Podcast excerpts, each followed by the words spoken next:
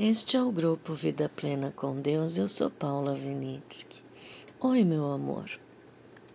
Hoje eu vou ler aqui Lucas 12, de 13 a 21. Diz assim: A história do fazendeiro ganancioso.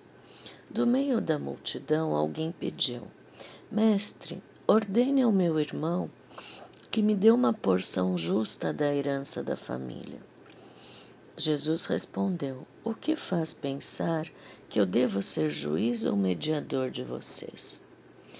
Dirigindo-se ao povo, continuou: Tomem cuidado, protejam-se de todo tipo de ganância. A vida não é definida pelas coisas que vocês têm. Em seguida, contou esta história.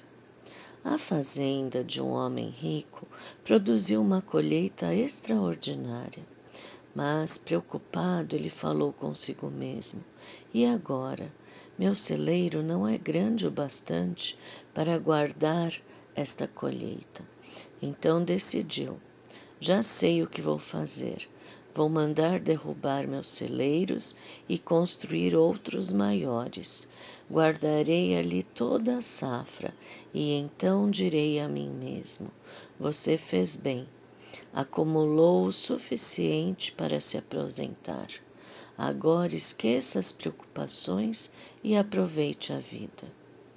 Deus então apareceu a ele e disse: Tolo, você vai morrer esta noite, e seu grande e seu celeiro grande abarrotado para quem ficará? É isso que acontece quando você enche seu celeiro do próprio eu e não de Deus. Nessa realidade né, do mundo que ela impõe para a gente desde pequeno, está sempre falando. Corra atrás do dinheiro, corra atrás do dinheiro, né? a gente se, se torna autossuficiente da nossa própria vida. E aqui Jesus está nos mostrando que nós precisamos encher o celeiro da nossa vida com as coisas de Deus e não com as coisas do mundo. Será que se esse fazendeiro tivesse uma mentalidade do reino de Deus, que é sempre dividir, né, o que tem, será que ele não teria vivido mais feliz, né? Porque ele encontrou uma pseudo felicidade ao derrubar os celeiros pequenos, construir os grandes e encher de grãos os celeiros. Só que ele morreu antes de poder é, parar de se preocupar com a vida. Não foi assim? Então, será que hoje a gente não tem que repensar, né? As coisas que estão tomando foco da nossa vida, porque toda preocupação tira o seu foco da grandeza de Deus, não é assim? Tira teu foco da consciência do reino. Qual é a consciência do reino? Que nós somos dependentes de Deus. Nós nos tornamos como crianças que dependem do pai e da mãe. Não é assim que Jesus ensinou? O maior no reino de Deus é aquele que confia como a criança confia. A criança ela brinca sossegada sabendo que o pai e a mãe estão cuidando dela. Não é assim? Tem até aquela historinha do menino que estava é, no barco e o barco estava numa tempestade e os marinheiros falaram: Por que você está brincando? Você não está vendo toda a tempestade ao nosso redor, o barco chacoalhando para cá e para lá, as ondas querendo entrar no barco, você não está enxergando? E a criança fala: Eu estou enxergando, mas meu pai é que está no controle do barco. Ele é o capitão, ele que está no leme, né? Ele que está cuidando de tudo. Essa é a criança que nós devemos nos tornar com Deus Pai, né?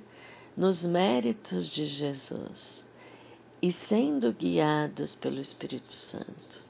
Nós teremos uma vida abundante quando a gente transbordar todo o amor. O amor ele se transborda como? Não é só em atos de amor, né? é em atos de perdão, é em atos de divisão. O reino de Deus fala: quanto mais você divide, mais você tem. Não é assim? É então. Sabe, tem uma lenda que falou assim: que fala que três diabos aprendizes que saíram do inferno, eles falaram para Satanás assim: Olha, nós vamos trazer muita gente para o inferno. E daí Satanás falou assim: O que que você o que que vocês pretendem? O primeiro falou assim: Eu vou dizer aos homens que Deus não existe. Daí Satanás falou: Ah, não, isso não vai funcionar, porque lá no fundo do coração eles sabem que Deus existe. Deus, segundo, todo querendo se mostrar, disse assim: Eu vou dizer a eles que o inferno não existe. Daí Satanás falou: Isso é pior ainda, porque quando eles estão com dor e quando eles têm remorso, eles sabem que aquela tristeza vem do inferno. Daí o outro disse assim: Eu vou dizer aos homens que não há pressa. Não tem pressa para ir para Deus. Não há pressa.